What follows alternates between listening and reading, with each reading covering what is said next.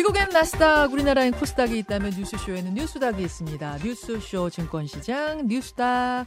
오늘도 두군 브러더스 나오셨어요. 국민의힘 전 비전전략실장 김근식 교수, 민주연구원 부원장 현근택 변호사. 어서 오십시오. 네, 안녕하세요. 아니, 오늘은 상한가 한가 확인하기 전에 주말 사이에 새로운 이슈 하나부터 좀 짚고 가겠습니다. 네. 아까 장해찬 최고위원하고는 잠깐 언급했습니다만 부산의 현역 3선 의원의 서울 출마. 그것도 스타 정치인 하태경 의원이 양지 버리고 험지 가겠다. 그것도 당이 정해주는 지역구 그냥 그대로 나가겠다. 이 정도까지 선언을 한 거예요. 먼저 서울에서 당협위원장 맡고 계신 김근식 교수님의 평가부터. 굉장히 좀 좋은 징조라고 생각합니다. 사실은 이제 공천을 앞두고 양 당이 사실은 혁신 경쟁을 할 수밖에 없거든요. 예. 혁신 경쟁은 뭐냐면 이제 기득권을 내려놓고 새로운 변화, 또 새로운 어떤 혁신 이런 것들을 서로 간에 경쟁을 해서 많이 하는 쪽에 사실은 결국 서울이나 이 수도권에서 승리할 수밖에 없는데 예. 지금 민주당은 이제 친명 비명 내용과 갈등 속에 지금 상당히 놓여 있는 상황에서 하태경 의원 같은 경우 부산에 3선 한 현역 의원이고 제가 알기로는 부산에서는 가장 안정적인 입장을 갖고 있는 사람이에요. 그러니까 부산에 다선 의원이 많습니다만 그 다선 의원 중에 대한 물갈이 요구가 있어도 하태경 의원이 그 물갈이 대상 중에서는 가장 안심할 만한 그 지역 내 여론이 있습니다. 그래요? 예, 그럼요. 그럼에도 불구하고 먼저 선제적으로 안정적인 부산을 버리고 서울 험지로 오겠다고 이야기했기 때문에 저는 우리 국민의힘에서는 이른바 선제적 혁신의 신호탄을 쏘아 올렸다. 혁신 경쟁에 불을 붙였다. 신호탄을 쏘아 올렸고 이 다음 이제 하태경 의원 따라하기를 또 제2, 제3의 인물이 나오면 그 모든 것은 공은 제1호인 하태경한테 다시 돌아가게 돼 있습니다. 이런 그 혁신 경쟁과 헌신 또는 뭐 험지 출마 선언하는 것은 먼저 한 사람이 장땡입니다. 자, 민주당의 해석 듣겠습니다. 현 변호사님. 뭐 자의반 타의반이겠죠. 왜 이렇게 폄훼하고 그러세요? 맞잖아요, 자의반 타의. 왜 그러냐면 아니에요. 지금 그 국민의힘 쪽에서 여론 들어보면 부산에 사실 15분 있거든요. 그 중에 6분이 3선 이상이에요. 그러다 보니까 부산이 이제 물갈이 1호가 될 거다. 그리고 실명이 나옵니다. 저는 한 3, 4명 이랬는데 오히려 다른 사람들은 3, 4명도 안 된다. 2, 3명밖에 못 살아남는다. 이런 얘기도 해요. 물갈이가 될 거다? 그렇죠. 대부분. 거기에는 이제 뭐 지금 대통령실 출신이나 장차관 출신이나 뭐 검사 출신 이런 분들이 쭉 언급되는 분들이 많거든요, 되게. 그러다 보니까 어쩔 수 없는 선택이었던 것 같아요. 본인이 또 예전에 삼선 그 초과 금지 뭐 법안을 발의하기로 했거든요. 본인의 약속하는 측면도 있고 지금 말씀처럼 이왕 안 될 거. 선수 쳐서 좀 내가 좀 그래도 주목이나 받자 이런 생각도 있었을 것 같아요. 이렇게 평가가 다른가요? 두 분의 평가가 또 각박하게 제가 그래서 오기 전에 하태경 의원이 연락이 왔어요. 저렇게 현 변호사님처럼 저렇게 깎아내리는 이야기가 있는데 그 사실이 아니라고 말 좀 해주세요. 전화 통화하셨어요? 네, 그러니까 지금 저 하태경 의원하고 직접 연락이 기자들이 잘 안 닿는 걸로 알고 있는데 김 교수님은 하셨군요. 그러니까 저는 하태경 의원이 있는 부산이 사실은 3선 이상 중진이 많고 다선 의원이 많아요. 그건 맞는데 그중에서도 물갈이 대상들 이야기하면 하태경 의원의 해운대거든요. 지역구가. 지난 총선 때 부산에서 최다 득표한 사람입니다. 맞아요. 그리고 포스트 박형준의 부산시장 여론조사 항상 1위가 나와요. 그 정도로 부산에서 여론이 탄탄하다. 좋고 그럼요. 탄탄하고 여론이 탄탄하다. 좋고 그다음에 당에서도 하태경 같은 존재는 보물 같은 존재지 이게 기득권 혁파라고 하는 이름으로 혁신의 대상이 될 사람은 아닐 수 있거든요. 근데 쓴소리는 되게 많이 하셨잖아요. 그렇죠. 그러니까 오히려 전체 선거에는 도움이 될 만한 사람이죠. 그렇기 때문에 잘릴 것 같으니까 먼저 치고 나갔다는 이야기는 너무 그 진정성을. 제가 그래서 아까 타입 아니었고 자의반 얘기할 거예요. 자의반. 그러니까 자의반 얘기할게요. 이제. 알겠어요. 자의반. 아니 자자 정리. 그러니까 현 변호사님은. 어느 정도 등 떠밀려서 지금 서울 험지 출마한 거 아니냐라는 평가하시고 김 교수님은 통화했는데 그거 아니더라라는 이야기를 하셨는데 어찌 됐든 뭐 일이든 저리든 민주당으로서는 조금 이 상황이 두려운 상황 아니에요? 왜냐하면 하태경 의원의 험지 출마 선언이 나비 효과가 돼가지고 국민의힘 전체의 어떤 개혁적인 공천에 뭐 이런 바람을 불게 한다면 민주당은 좀 두려운 건 아니에요? 아니 저도 그렇게 되길 바라요. 사실은 민주당은 두려운데 현 변호사는 두렵지 않죠. 아니 왜 그러냐면 아니 아까 말씀드렸듯이 지금 보니까 3선 이상이 지금 국민의힘이 14분인데 그중에 부산에 6분이에요. 근데 민주당은 23분인데 서울 경기에만 20명입니다. 굉장히 몰려 있죠. 그러니까 근데 물갈이 바람이 제가 보기에도 그러니까 국민의힘이 그걸 치고 나갈 가능성이 있는 것 같아요. 강서 선거 잘 안 되고 이러면. 그러니까 실제로는 뭐 윤핵관이나 아니면 뭐 대통령실이나 아니면 뭐 장차관, 예. 어쨌든 윤석열 대통령 가까운 사람들로 공천하지만, 예. 포장은 이제 기득권 타파, 뭐 현역 이렇게 나갈 가능성이 있어요. 아, 강서구청장 선거에 질 경우에 요 그렇죠. 험지 출마, 중진 험지 출마 이슈로 확 쇠몰이를 한다. 그러면 아마 제가 보기에 모든 분들이 공통적으로 보는 분은 딱 한 분이에요. 장제원 의원. 장제원 의원은 지난주에 이미, 네. 나 불출마할 일은 없다. 출마 선언까지는 했거든요. 그러면 사실은 왜냐하면 하태경 의원은 그래도 약간 전국적으로 알려진 분이에요. 예. 방송도 많이 하시고. 예. 장제원 의원은 그렇지는 않거든요. 부산에서는 절대 강자지만, 네. 수도권에서는 잘 모를 거예요. 그러면 국민의힘 분들은 다 주시하고 있어요. 윤핵관이라 칭했던 분이 과연 수도권에 나가느냐. 제가 보기에 장제원 의원이 만약에 던진다 그러면 민주당의 지금 수도권에 있는 다선 의원분들도 다들 이제 긴장할 거예요. 어디로 가야 되나. 아, 핵심은 장제원이라고 봐요. 네. 관전 포인트는 장제원 의원. 네. 출마 선언까지는, 그렇죠. 했는데 어디로 나가? 저는 당연히 자기 지역구 나가는 줄 알았는데 아닐 수도 있다. 아니, 그러면 사실 의미가 없죠. 왜냐하면 다른 분들이 안 따라갈 거기 때문에. 장제원 의원도 부산의 3선 의원이니까. 예, 그러니까, 예.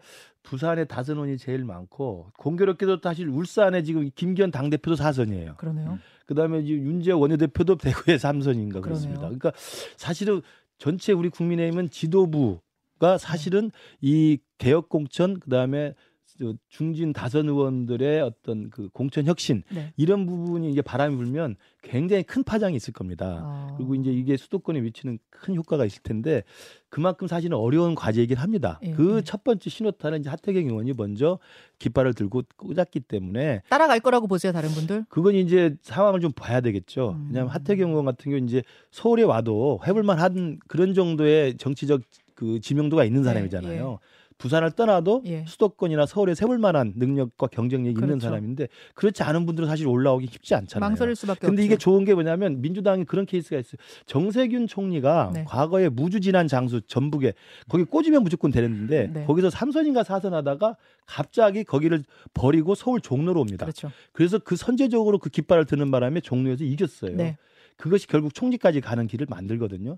큰 꿈을 꾸고 큰 어떤 스텝을 밟아갈 사람이라면 그런 그렇게라. 식의 좀 결단을 하는 것도 뭐 저 개인적으로도 국민의힘을 위해서 좋다고 생각해요. 내친김에 하태경 의원 어느 지역구 나가는 게 좋다고 보세요? 그건 저도 뭐 여기 궁금해서 물어봤더니 그건 정해진 바가 없고요. 아, 정해진 바 없다고는, 네. 하는데, 네. 추천해 주신다면 이 정도 가라. 저는 서울에 지금 승부처가 쉽지 않은 곳이기 때문에 서울에서 민주당하고 붙어가지고 해볼 만한 데는 가야 된다. 해볼 만하면서도 상징성 있는 곳. 무조건 죽는 데를 가서 안 된다. 무조건 죽는 데. 아니, 하태경 같이 좋은 자원이 무조건 죽는 데를 갔다. 어디?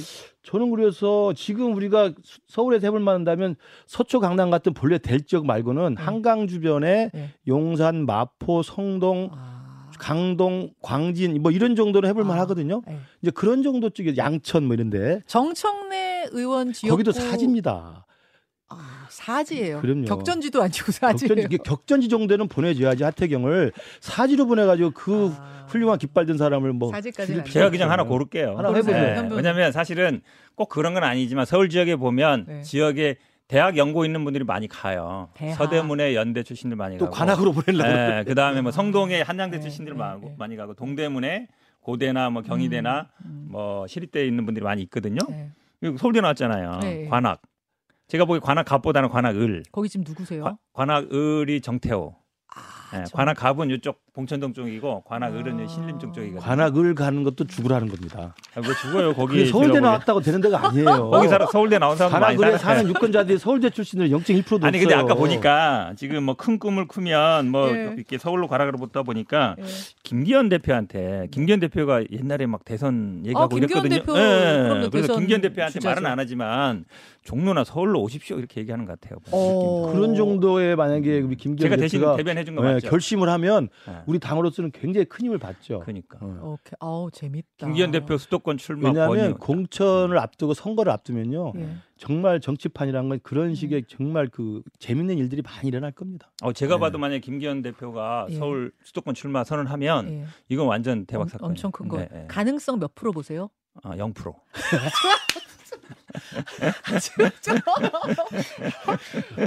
민주당이나 그 다선 의원들 좀 쫓아내세요. 아 정말 4선 5선 제일 많은 데가 민주당이잖아요. 김근식 교수님 그냥 앉아서 꿀 빨고 있는 사람들이 이렇게 많은데 가능성 몇 프로 보세요? 김기현 대표가 움직일 가능성? 저는 그래도 가능성을 배제할 수는 없다고 생각합니다. 김기현 대표도 당을 걱정하시는 분이고 수도권 승리를 걱정하시는 분이고 또 나름대로 큰 또 생각을 하실 수 있는 분이기 때문에 제가 아까 정세균 대표 이야기를 했습니다만 그런 식의 희생과 결단 그러니까 몇 프로? 여기에 수렴하는 프로. 아니 저는 숫자로 나오는 걸 좋아해가지고 몇 프로 틀려도 돼요. 반반. 50%나. 네. 왜냐하면 그 정도 결단을 해줘야 사실은 수도권에서 승부처에서 싸울 만한 힘이 생기는 거죠. 50%. 김근식 교수님 좀 무모한 얘기하신 것 같은데 찍히는 거 아니에요? 두고 보겠습니다. 어쨌든 하태경 의원이 뭔가 판을 한번 흔드는 그 역할을 한 것만은 분명하다. 이런 느낌이 드네요. 우리가 이렇게 치열하게 얘기하는 걸 보니까. 자 본론으로 바로 가죠. 상한가 하한가 확인합니다. 현근택 변호사부터. 저는 영장 재청구와 분리기소 움직임이 있는데 이게 아마 만약에 한다 그러면 검찰이 자승자박이 될 것이다. 하한가로 잡았습니다. 이재명 대표 구속영장 재청구와 분리기소 방침 자승자박이 될 거다. 하한가. 김근식 교수님. 예, 대법원장 방탄 부결의 정치 실종. 하한가를 가져왔습니다. 대법원장 낙마 이거 말씀하시는 네. 거죠? 정치 실종이다. 하한가 주셨어요. 여기부터 풀어가겠습니다. 이균용 대법원장 후보자 지난 금요일에 표결 있었고요. 35년 만에 이 낙마가 됐습니다. 그러니까 국회 문턱을 못 넘은 거죠. 정치 실종. 지금 뭐 양쪽의 책임 공방도 거세고 그런데 김근식 교수님은 야당 탓이다 보세요? 그러니까 대법원장을 당론까지 채택을 해서 부결을 한 우리 민주당에 대해서는 사실 저는 당론 채택까지는 생각을 안 했거든요. 근데 제가 볼 때는 구속영장 기각 이후에 민주당이 좀 기고만장해진 것 같아요. 거대 야당의 이 근육질을 그냥 참지 못해가지고 근육질 완력 자량을 해야 되는데 거기에 대법원장 부결에 그냥 그 힘을 쏟은 것 같은데요. 저는 그게 자승자박이 될 거라고 생각합니다. 그래서 저는 일단은 민주당의 그런 그 힘자랑이 저는 자기 스스로가 아마 돌아온 부메랑이 될 것이라는 이야기를 드리고 싶어요. 그 부메랑이라면 민심의 부메랑, 민심역공 말씀하시는 민심의 거예요? 민심의 부메랑은 당해라고요. 제가 말씀드린 건 뭐냐면 이균용 후보자를 낙마시키면서 부적격자니까 낙마시켰다고 이야기했는데 이균용 후보자 정도의 논란이면요. 지금 35년 역사의 대법원장 후보 중에 그 정도 논란 없던 사람이 없었어요. 그걸 부적격이라고 기준을 허들 높여버렸잖아요. 그러면 제가 볼 때 민주당 스스로 이제는 대법원장 동의 표결하기가 쉽지 않을 겁니다. 그러면 허들을 너무 높여버렸어요. 제가 김행 후보자를 이야기하면 납득이 될 수도 있어요. 그러나 이균용 후보자 정도를 가지고 지난 35년 동안 민주당 정권이든 우리 정권이든 대법원장 후보자 됐을 때 그런 정도의 논란이나 그 훈결 가지고 낙마시킨 전례가 없는데 이게 정말 부적격이다 해서 당론까지 채택했잖아요. 그럼 다시 또 가결하거나 동의 표결하려면 민주당 스스로가 돌아올 길을 차단해버린 격이 돼본 거죠. 그러니까 대법원장 그 수장 공백 사태가 굉장히 장기화될 가능성이 크다고 생각합니다. 그러면 무조건 민주당의 그 책임으로 돌아가죠. 현 변호사님. 저는 아마 김 교수님 발언 중에 허들을 높여놨다라는 발언이 제가 보기에는 아마 법원에 근무하는 직원들이나 판사들 보기에는 굉장히 좀 불쾌하게 들릴 거다 이렇게 보입니다. 왜 그러냐면 이분이 반은 이거잖아요. 주식 10억 되는 주식 비상장 주식 등록하는지 몰랐다. 이거 매년 보니까 수천만 원씩 받았어요. 그다음 아들 김현장 인턴도 그냥 됐다 이런 얘기 하잖아요. 조국 장관 인턴 생각해 보세요. 아빠 찬스 당 나올 수밖에 없는 것이고. 법원 내 평가도 보면 계속 하위권이었다는 거예요. 법원 내에서 얘기하는 거 보면. 그다음에 48년이 건국이다 이런 얘기 해버리면 헌법 자체를 부정하는 거 아닙니까? 그 이외에도 여러 가지 논란이 있었는데 저는 말씀하신 것처럼 정치 실종은 맞다고 봐요. 정치 실종 맞다 보는데 그럼 그 원인이 어디서 나왔느냐. 예전에 김명수 대법관 지정할 때요. 문재인 대통령이 야당한테 협조를 구하고 설득하고 그랬어요. 그다음에 여당 대표도 야당 대표 만나서 설득하고 이번에 그런 작업이 전혀 없어요. 그러면 그냥 이런 약간 문제 있는 후보를 내고 그랬으면 대통령실이라든지 여당 대표가 야당한테 협조를 구해야 되니까 야당이 다수고 근데 가만히 있다가 그냥 해줘 안 됐어? 그러니까 나쁜 짓 했어 이거잖아요. 전혀 설득할 생각조차도 없단 거예요. 그러니까 그 현상을 깰 사람이 누구냐 대통령 여당 대표 딱 두 사람이에요. 두 사람이 야당 대표를 만나서 설득을 해야죠. 이런 문제 있지만 이렇게 해봅시다. 그럼 정치를 해야 되는데 그 정치를 안 하고 있는 거잖아요. 만나자고 했잖아요. 만나자고 했을 때 만나요. 저도 동의해요. 그러니까 제가 정치 실종도 하한가로 넣었던 이유는 예전에 보면 이제 총리 인준이라든지 대법원장 인준 같은 경우는 이제 야당의 동의를 받아야 되는 거기 때문에 막후에서 사실상 협상이 많이 이루어집니다.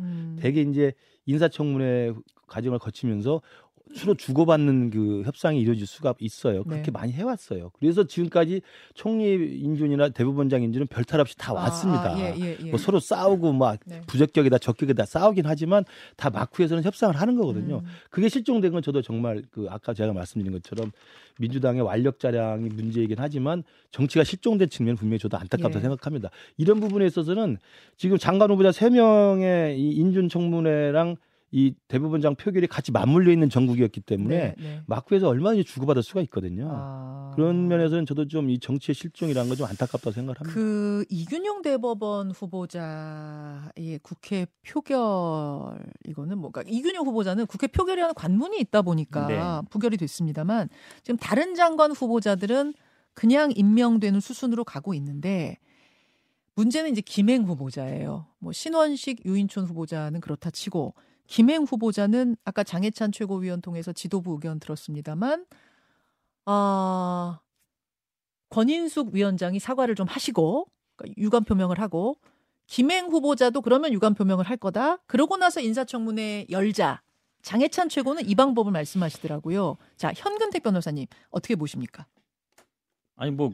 안 하겠다고 나간 사람한테 다시 오라고 해서 하겠다 그러면 본인이 그냥 오면 돼요.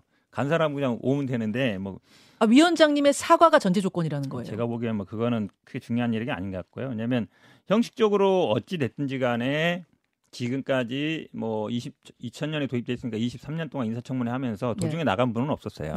나가서 안 돌아온 분은 없었단 말이죠. 그럼 그 부분이 가장 지금 중요한 겁니다. 그러니까 예전에도 위원장이 편파적이냐 아니냐 이런 얘기들이 많이 있었어요. 근데 후보자가 나간 경우는 없잖아요. 없었어요. 그럼 당연히 그거에 대한 입장이 나와야 되는 거예요. 먼저 나와야 됩니다. 그러니까 뭐 그거 입장을 안 밝힌다 그러면 뭐 인사청문회 없어도 그럼 많은 분들이 이럴 거 아니에요. 아유 김건희 여사랑 특수관계고 그러니 뭐 당연히 임명하지 않겠냐라고 보는 거 아닙니까? 저도 그냥 임명할 거라고 봐요. 아 그냥 임명할 거라고 뭐 봐요? 언론에 지금 나오는 것도 보면 뭐 그냥 임명하지 않겠냐. 그러니까 국민의힘에 있거나 지금 있는 분들은 당내에서는 부정 결의도 있을 거예요. 제가 보기엔 아마 이게 강서구청장 선거에도 분명히 영향을 미칠 거거든요. 그러니까 가능하면 뭐 임명하지 말았으면 좋겠다라고 생각은 하지만 말을 못하는 분위기일 것이고. 대통령실에다가. 네, 말을 못하는 건데 아마 저는 뭐 구청장 선거 결과 보고 나서든지 임명하지 않겠냐 개인적으로는. 아 수요일에 선거 끝나고 나면 그냥 아니, 그 전에 임명하면 제가 보기에 5% 이상 빠져요. 그러니까 저 득표율이. 그렇죠. 그러니까 그 전에 하기는 쉽지 않은데 어차피 뭐 선거 결과는 뭐 이렇게 승산이 없다고 본다 그러면 지명 처리 가능성은 없다고 보세요? 저는 별로 없다고 봐요. 자, 김 교수님. 그러니까 사상 초유의 상황이고 아니 뭐 항의를 하더라도 후보자는 자리를 지켰어야 되는 거 아니에요? 어떻게 후보자가 박차고 일어날 수가 있고 다시 돌아오지 않을 수 있느냐는 것에 대해서는 국민들이 국회에 대한 예의가 아닐 뿐만 아니라 국민에 대한 예의가 아니다라는 이런 비판이 거셉니다. 그렇죠. 그러니까 우리 국민의힘 입장에서도 그 부분은 굉장히 당혹스러워요. 그러니까 아마 장해찬 최고가 한 이야기도 좀 다시 좀 절충점을 찾아보려고 하는 건데 권인숙 위원장이 유감 표명을 하고 그러면 다시 김행 후보자가 다시 출석해서 청문회 일정을 일단 마무리를 해야 될 겁니까? 지금 대통령실 입장도 그렇고 지금 다른 그 정치권 입장도 이게 청문회가 끝난 건지 안 끝난 건지를 해석이 분분하단 말이에요. 이런 일이 사상 초유의 일이니까. 사실 안 끝난 거 아니에요? 그러니까 이게 해석이 분분할 수밖에 없는 상황이 생겨버린 거예요. 초유죠. 없었던 일이 생겼기 때문에. 그래서 이 부분은 어떻게든 마무리를 해야 되는데 저는 그 장해찬 최고 해법일 가능성이 있다고 보는 게 이전에 사실은 청문회 열 때도 그렇게 비슷하게 있었어요. 민주당이 단독으로 의결해서 강행을 했기 때문에 국민의힘에 참석을 안 하려고 했는데 국민의힘이 그 위원장의 유감 표명을 전제로 들어갔거든요. 권인숙 위원장이 유감 표명을 했어요. 하고 청문회가 시작이 된 겁니다. 권인숙 위원장 유감 표명, 그러면 그렇죠. 김행 위원장, 김행 후보자도 유감 표명, 그래서 다시 열고 마무리한다. 그렇죠. 김행 후보자 출석하고 어쨌든 청문 절차가 마무리가 돼야 대통령도 임명을 하든 안 하든 절차가 진행이 될 거 아니겠습니까? 그래서 그런 정도의 협법은 좀 있어야 된다고 보는데 저도 개인적으로 김행 후보자가 짐 싸들고 나간 건 우리 국민의힘 으로서도 방어하기가 힘들죠. 그 물밑에 흐르는 부정적인 기류가 분명히 당 안에 있습니까? 그 행태에 대한? 저는 강서구청 열심히 다니기 때문에 그런 이야기를 우리가 할 기회는 없습니다만 그런 기류가 없겠습니까? 왜냐하면 지금 그렇죠. 새 후보자를 장관 후보자로 임명했을 그렇죠. 때 제일 문제가 없을 거라고 생각했던 사람이 지금 제일 문제가 된 거 아닙니까? 그래서 저희들이 볼 때도 그 인사청문 절차가 마무리되는 것 정도는 김행 후보자가 책임감 있게 좀 정리를 해줬으면 좋겠습니다. 자진 사퇴할 가능성은 없어요? 그럴 가능성은 없어 보입니다. 없어요. 네. 알겠습니다. 자, 뉴스닥 함께하고 있습니다. 현근택 변호사 하한가로 부지런히 넘어가죠. 이재명 대표에 대한 영장 재청구와 분리기소가 자승자박이 될 거다. 아니, 영장 구속영장이 한번 기각이 됐잖아요. 네. 예. 그런데 또 영장 청구할 거란 얘기가 나오고 전망을 하고 계세요? 일단은 사실은 정상적인 관계로 보면 청구가 안 되는 게 맞죠. 왜냐하면 혐의, 그러니까 뭐 증거인멸 교사, 위증 교사 말고 백현동 쌍방울이 중요한 건데 그분에도 소명이 안 됐다고 했기 때문에 그럼 뭔가 추자 압수수색을 하고 새로운 증거가 나와야만이 영장 청구를 할 수 있는 게 맞거든요. 근데 뭐 1년 반 동안 300번 이상 압수수색했는데 뭐 더 나올 게 뭐 있겠어요. 그러니까 사실은 정상적으로 보면 청구 안 하는 게 맞는데 최근 언론 보면 두 가지가 다 나오고 있습니다. 하나는 분리 기소하고 위증 교사 먼저 기소하고 나머지에 대해서는 뭐 추가 수사를 해서 영장 청구를 할 거다. 그건 이제 위증 교사 부분만 먼저 기소하고. 불구속 기소를 하고 네. 나머지는 더 보강 수사를 해서 다시 영장 청구해서 구속 기소 시도한다. 그렇죠. 12월 9일 정기국회 끝난 다음에 네. 네, 어찌 보면 그런 보도가 하나 있었고 그 다음에 또 어떤 보도를 보면 더 나올 게 없다. 불기소 기소해야 되는 게 맞다라는 얘기도 나와요. 전체 다 두 가지가 다 나오고 있죠. 예, 예. 저는 아마 윤석열 대통령이나 한동훈 장관이나 상층부는 이제 뭐 분리기소 재청구 의사가 있는 것 같은데 예. 실무에 있는 분들은 그건 좀 무리다라는 생각이 좀 이렇게 충돌하는 게 아닌가 이렇게 보여요. 왜냐하면 사실은 그러니까 보도가 이중으로 나온다. 그렇죠, 이중으로 나오는 것 같은데 왜냐하면 예전에 보면 검찰은 거의 완보이스예요. 언론 보도는 나오는 거 보면 거의 네. 한쪽으로 뭐 단독으로 딱 나오고 그 네. 방향으로 갑니다. 네, 네. 근데 지금은 두 보이스가 나오는 거예요. 그러네요. 두 보이스는 제가 보기에 위에와 밑에 뜻이 좀 다르다고 보는데 그런데 어쨌든 현재 검찰의 분위기나 이런 걸로 봤을 때는 민주당 입장에서는 뭐 새로운 증거도 없고 그렇지만 어쨌든 분리기소한다는 얘기는 재판을 계속 도받으라는 얘기거든요. 여러 네, 번. 이렇게 네. 한번 영장을 한번 청구하면 사실은 분리하지 않아요. 보통 그걸로 같이 가지. 근데 어쨌든 재판을 여러 번 받게 하고 그다음에 재청구는 하필이면 우리가 그전에는 회기 때 해주세요 그랬는데 비회기 때 하고 이번에는 아마 회기 좀 끝나면 비회기 때 할 거예요. 완전 청개구리 신본 거죠. 근데 그 가능성도 있지 않나 이렇게 보고 그것이 있습니다. 결국 자승자박이 될 거라는 말씀에 네. 대한 김 교수님 평론 듣고 마무리하죠. 저는 그 영장 재청구할 가능성은 높지 않다고 봅니다. 그러니까 이게 그 12월 9일까지 정기국회가 진행이 되기 때문에 12월 9일 이후에 이제 그러면 청구를 해야 된다는 이야기인데 그건 사실은 총선이에요. 이제는 총선 국면이 시작되는 거고 각 당이 뭐 공천 준비하고 이렇게 해야 되기 때문에 그 국면에서 이 폭발력 강한 이 이슈를 또 영장을 재청구한다는 것은 제가 볼 때 굉장히 리스키한 거고 그렇기 때문에 영장을 제철 가능성은 없고 아까 말씀하신 뭐 윤 대통령하고 한동훈 장관 이야기합니다만 상부에서도 그렇게 무리한 생각을 할 생각은 없다고 봅니다. 그냥 불구속 상태에서 재판을 계속 받는 이제 법원의 시간으로 가는 것이지 여기에 대해서 검찰이 다시 나서가지고 영장을 재청구하는 그런 위험한 일을 또 할 필요는 없다. 너무 리스키야. 너무 위험성이 크다. 12월 9일 이후면은 사실은 국면이나 상황이나 전국의 상황을 봤을 때 도저히 영장 청구하기 쉽지 않아요. 우리가 상상 이상으로 항상 나오기 때문에 항상 일반적인 생각하는 거 이상으로 나오기 때문에 자, 그렇게 보세요. 되면 정상인데 이제 법원의 시간이기 때문에 이제 이재명 대표는 일주일에 한 2번 이상씩 이제 법원에 나가서 그 당무보다 이제 피고인으로서 역할을 하시는데 충실하시면 됩니다. 두 분 한 5분 정도 오늘 괜찮으세요? 네, 그러면 두 분과 함께 5분만 더 못다한 이야기들 주말 사이 이야기들 나눠보도록 하죠. 본 방송은 여기서 인사드립니다. 고맙습니다. 예, 라디오 청취자들과 인사 나누고 유튜브로 5분만 더 가겠습니다. 내주신 두 분께 감사드립니다. 제가 네. 사전에 두 분한테 5분 체크도 안 하고 이제는 5분 비워놓고 오시는 것 같아요. 네, 마지막 순서로 되면 대충 5분 비워놓고 옵니다. 진짜 진짜 고맙습니다. 아니 뭐 사실 오늘은 또 휴일이고 이래서 예. 시간 뒤에 뭐 5분 아니라 뭐 50분도 됩니다. 또 끝나고 항상 우리 현 변호사 차로 제가 모셔다 드리고 항상 집에까지 데려다주기 예. 때문에. 와 진짜 우리가 미운정이 많이 들었어요. 현 변호사님 운전하고선 거기 네. 그러니까 내려드리고 네. 집으로 가. 송파 지나서 제가 운전수예요. 저기 운전수. 성남이니까. 와 차비 네. 좀 내세요 그러면? 안 내요. 옛날에 밥 사주더니 요즘 밥도 안 내요. 내일 사줄게. 내일 사줄게. 두 분이 그러니까 토론할 때는 치열하게 하시지만 또 나가서는 아유 집에 가시는 길이면 제가 모셔다 드리겠습니다. 아유 고맙습니다. 밥도 사. 이게 정치거든요. 그 너무 이게 착한 게 변호사가 데려다줘도 대충 뭐 사거리나 전철역에 데려다주거든. 보통 사람들은 그렇죠. 집 앞에까지 데려다줍니다. 한번 그러더니 계속 당연한 일 해가지고 이제는 안 데려다주면 이상한 모양이 됐어요. 그거 쉽지 않아요. 아 이거거든요. 그러니까 옛날에 정치인들이 그럼요. 막 정책 놓고 싸우고 뭐 토론 벌이고 나서도 싸우나가선 또 풀고 그럼요. 거기에서 협상이 이루어지고. 이게 너무나 자연스러운 건데 그 정치가 실종됐죠. 지금. 실종 완전 실종. 네. 그 두 분은 그걸 이어가고 계시네요. 네. 바람직합니다. 아니 그래도 이 방송에서 하시는 분들은 네. 뭐 휴게 들어오거나 들어오기 나가기 전에 이런 얘기들 기회가 있잖아요. 네. 근데 요즘 아마 여의도 의원들은 예전에는 밥도 먹고 이래 뭐 대학 동문이나 뭐 고등학교 선후배면 이랬는데 그거조차도 이제 없는 것 같아요. 완전 없어졌다고 그러더라고요. 네. 그러니까 유인태 총장님 같은 분들은 되게 안타까워하세요. 그렇지. 유인태 총장님은 여야할 것 없이 진짜 그럼요. 두루 챙기는 분이시거든요. 여의도의 낭만계가. 아닙니까? 마지막 낭만파. 그렇죠. 예, 유인태 좀. 자, 무슨 얘기하다.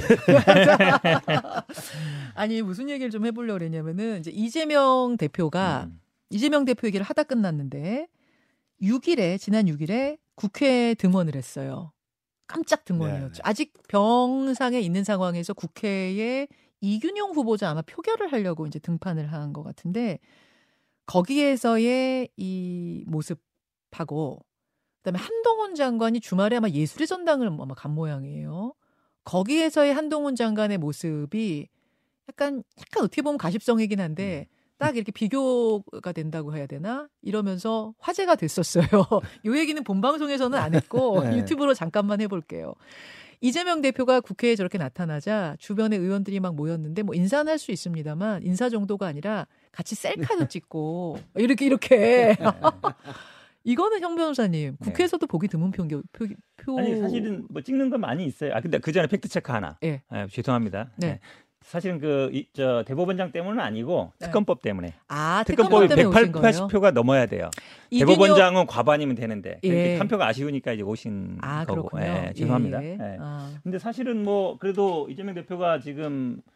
이 영장 기각되면서 그리고 당내 그동안 뭐 비명계 이런 분들이 퇴진 뭐 그다음에 용퇴 뭐 이런 얘기 많이 있었는데 어쨌든 그 부분은 좀 이제 해소되지 않았나. 그러다 보니까 아마 의원들 입장에서는 반갑게 인사를 하고 뭐 사진 한 장 찍는 거 요즘은 뭐 어디 가나 셀카 많이 찍으니까요. 그래도 네. 의원들이 저렇게 모여서 셀카 한 장만 부탁하고 이게 쉽지 않은데. 조금 다른 거죠. 그러니까 영장 기각 이후에 이재명 체제가 총선까지 이제는 갈 거다.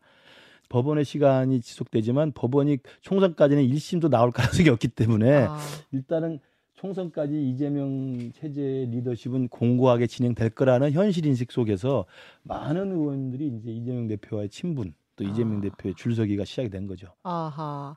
그러니까 이 장면을 놓고 민주당 현 변호사님, 현근택 민주연구원 부원장의 해석은 그냥 훈훈한 것이다. 반면에 김근식 교수님은 줄서기가 시작된 거죠. 자, 그렇다면 이 장면은 어떻게 보실지 모르겠어요. 한동훈 법무부 장관이 예술의 전당에 런던 필하모닉인가요? 무슨 저 클래식 공연을 아마 간 모양이에요. 이렇게 막 운동화 신고 갔더라고. 근데 이거는 온라인 커뮤니티에 막 인증샷이 올라오면서 보도가 나오기 시작한 건데 한바탕 난리가 났대요. 막 사람들이 줄 서 갖고 사진 찍느냐고. 지금 셀카 찍어주고 뭐 이러는. 자, 김 교수님의 논평. 예. 저 셀럽은 정말 셀럽이죠. 주말에 사실은 문화생활 한 거 아닙니까? 뭐 그렇죠. 보기 좋은 모습이라고 생각하고요. 우리야 뭐 주말에 정신없이 지역구 챙기느라고 정신없습니다만 저렇게 문화생활을 하면서 풍성하게 좀 생활하는 게 좋은데 나타나자마자 모든 사람이 다 이렇게 찍고 또 줄 서서 셀카 찍으려고 하는 거잖아요. 그러니까 아까 이재명 대표 국회 나타났을 때 의원들이 셀카 찍는 거하고 한동훈 장관 저 예술전당에서 셀카 찍어달라고 요청하는 거 좀 다르죠. 저건 대중들의 그냥 있는 그대로의 어떤 지지와 어떤 응원 이런 것 같고요. 저는 한동훈 장관이 뭐 내년 총선에 어떤 역할을 할지 모르겠습니다만 우리 당의 소중한 자산이기 때문에 저와 더불어서 열심히 해주길 바랍니다. 저 인기를 확인한 거다. 그렇죠. 굉장히 훈훈한 장면이었다 이 말씀이시고 그렇죠. 현 변호사님. 저건 욕할 계획이 없잖아요. 욕할 이유가 없잖아요. 아니 욕하려는 게 아니죠. 근데 이제 정치인이 어떤 행동을 할 때는 이유가 있어요. 제가 뭐 계속 방송에서 얘기하지만 지금 모든 뭐 한동훈 장관은 정치인으로 지금 볼 수밖에 없잖아요. 관료라기보다는 정치인이 어떤 행동을 할 때는 이유가 있는데 다른 건 없어요. 지금 다 총선. 아 저것도 그럼 또 총선을 위한 활동을 한동훈 장관의 지금 최대 고민거리는 뭐냐면 이재명 대표 구속은 이제 물건 나갔다고 치면 그 다음에 본인의 행보를 어떻게 할 거잖아요. 그러면 지금 민주당에서는 탄핵까지 만지고 있고, 근데 탄핵 발의 돼버리면 출마고 뭐고 안 돼요. 예, 그러면 이제 그 시점과 이거를 볼 텐데 제 서초동이거든요. 예술의 전당 서초동이죠. 그렇죠. 네. 강남 서초 송파. 강남에 민주당 저 국민의힘에서는 완전히 좋은 자리죠. 물론 뭐 사는 데는 아마 저쪽 저 강남 쪽인 걸로 아는데 그러니까 한동훈 장관 입장에서 네. 내가 예술의 전당에 갔을 때 예. 사람들이 나를 알아보고 이게 이슈화가 안 될 거를 모르겠어요? 모를 리가 없죠. 본인이 한마디만 해도 언론에서 다 떠드는데. 안 그러면 그냥 조용히 저기 뭐 모자 같은 거 쓰고 못 알아보게 그치. 조용히 이렇게 가지 저렇게 다 남들 알아보게 가지 않아요. 아니 문화생활인데 뭐하러 뭐 죄졌다고 모자를 쓰고 그러니까 집에서 그냥 조용히 친구랑 저 위스키 한잔 마시면서 해도 돼요. 대중한테 나타난다는 거는 전 정치 활동이다. 아유, 그리고 저는 서초 강남에 염두도 두고 있다. 서초 강남으로 간 보러 간 거다. 아니에요. 그게 너무 반응 보러 간 거다. 그걸 염두에 두고 있다. 에이, 왜냐하면 그 아시다시피 한동훈 장관 왜 이렇게 적극 부인하세요? 거주지가 강남 쪽이잖아요. 네, 강남 쪽이죠. 거기서 남부순환대로 타고 오면은 예술전당까지 10분이면 와요. 가까운 거리예요. 거기 그 집하고 사는 집하고. 아니, 집에 좋은 스피커 있을 거 아니에요. 좋은 오디오 혼자 듣는데 뭐 이렇게 사람 많은데 나타나냔 말이에요. 친구랑 만나서 어디 가고. 아니 햄버거나 전화 저도 지하철 타고 다니면 짝짝 타고 다니는 사람 많잖아요. 네. 그러니까 우리도 나름대로 그렇게 대우니까 그렇다. 평소에 하던 행동이고 평소에 안 하던 행동이니까 사람들이 주말에는 저렇게 할 수 있죠. 우리가 뭐 한동훈 장관이 무슨 죄를 졌다고 모자 쓰고 해야 됩니까 저기를? 아니 평소에 안 하던 행동을 한 데는 이유가 있단 말이에요. 있는 그대로 그냥 봐주세요. 재밌네. 땅바도 서초동에 염두 두고 있구만. 아이고 아니 물론 예술의 전당은 전국구 공연장이긴 해요. 저기 뭐 좋은 공연이 워낙 많아서 그 멀리서도 오긴 해요. 와요. 아, 그 동네 사람이 많이 와요. 야, 이 행동 그 두 가지의 상징적인 장면을 놓고 두 분의 해석이 이렇게 갈립니다. 아 재밌었어요. 하여튼 이게 이제 주말 사이에 뭐 가십성이긴 합니다만 화제의 장면 두 장면이 있어서 보여드렸어요. 두 개의 셀카 장면이네. 두 개의 셀카 장면. 아니 그나저나 진짜 두 분은 워낙 방송 출연 많이 하시니까 많이 알아보시죠 길거리에서. 많이 알아보죠. 예. 예, 시민들이 많이 알아보시죠. 근데 또 몰라보는 분도 많아요. 아 그래요? 예. 왜냐면 정치 뉴스는 요즘 안 보는 분도 많아요. 아예 정치 뉴스 안 보는. 예, 보는 분은 엄청 보고 그렇죠. 안 보는 분은 또 딱 갈려요. 보는 분 안 보는. 젊은 층은 몰라보고요. 예. 나이 드신 분들은 많이 알아보고. 아, 맞아요. 딱 그거예요. 아, 젊은 분들은 몰라요. 네. 그럼 보통 이렇게 와서 아유 반갑습니다. 셀카 한 장만 이러면 다 두 분은 막 다 찍어주시죠. 아, 무조건이죠. 아, 하긴 정치인들이신데. 오늘 고맙죠. 너무 너무 땡큐지. 오히려. 이렇게 주짓빛 하고 있으면 나는 말 못하는데 옆에 같이 사진을 찍을까요? 그러면 되게 고맙지. 아 정치인들은 진짜 그러고 한동훈 욕을 왜 해요? 욕한 거 아니잖아요. 한동훈이 나왔다 셀카 찍을 수 있지. 알겠습니다. 욕한 거 아니에요. 도와준 거예요. 욕한 거 아니라시라는. 도와준 거죠. 알겠습니다. 여기까지. 예, 오늘 뭐 이야기 가려면 얼마든지 갈 수 있겠습니다만 휴일이고 오늘 두 분 또 편하게 가셔서 따끈한 아침 식사 편안하게 하시라고 오늘은 정말 5분만 했습니다. 자 화면 보시면서요 우리 꿀단지들 커피 한 잔씩 두 분 좀 나누시죠. YN 현근택 함께 사진 부탁해요. 어디 가면 사진 찍을 수 있어? 어디 가면은 현 변호사님을 사진 찍을 수 있어? 명수사 근태가 고마해라. 아닌데 제가 아니다 땡. 예 그분께 한 잔. 김 교수님. 한 분만 한 분만 아까 현근택 김근식 뭐 같이 나온 게 있었는데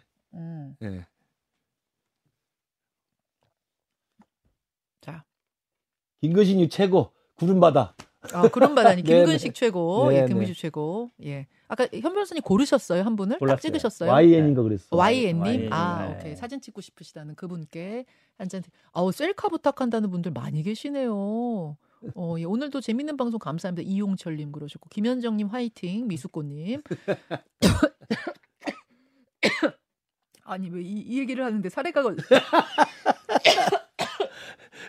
고미숙님 커피 한 잔 예, 여기까지 하고요. 아우 좋은 얘기들 많이 써주시네요. 여러분 이제 김근식, 현근택 두 분을 길거리에서 보시면 망설이지 마시고 셀카 부탁하시면 언제든지 찍어드린다는 거.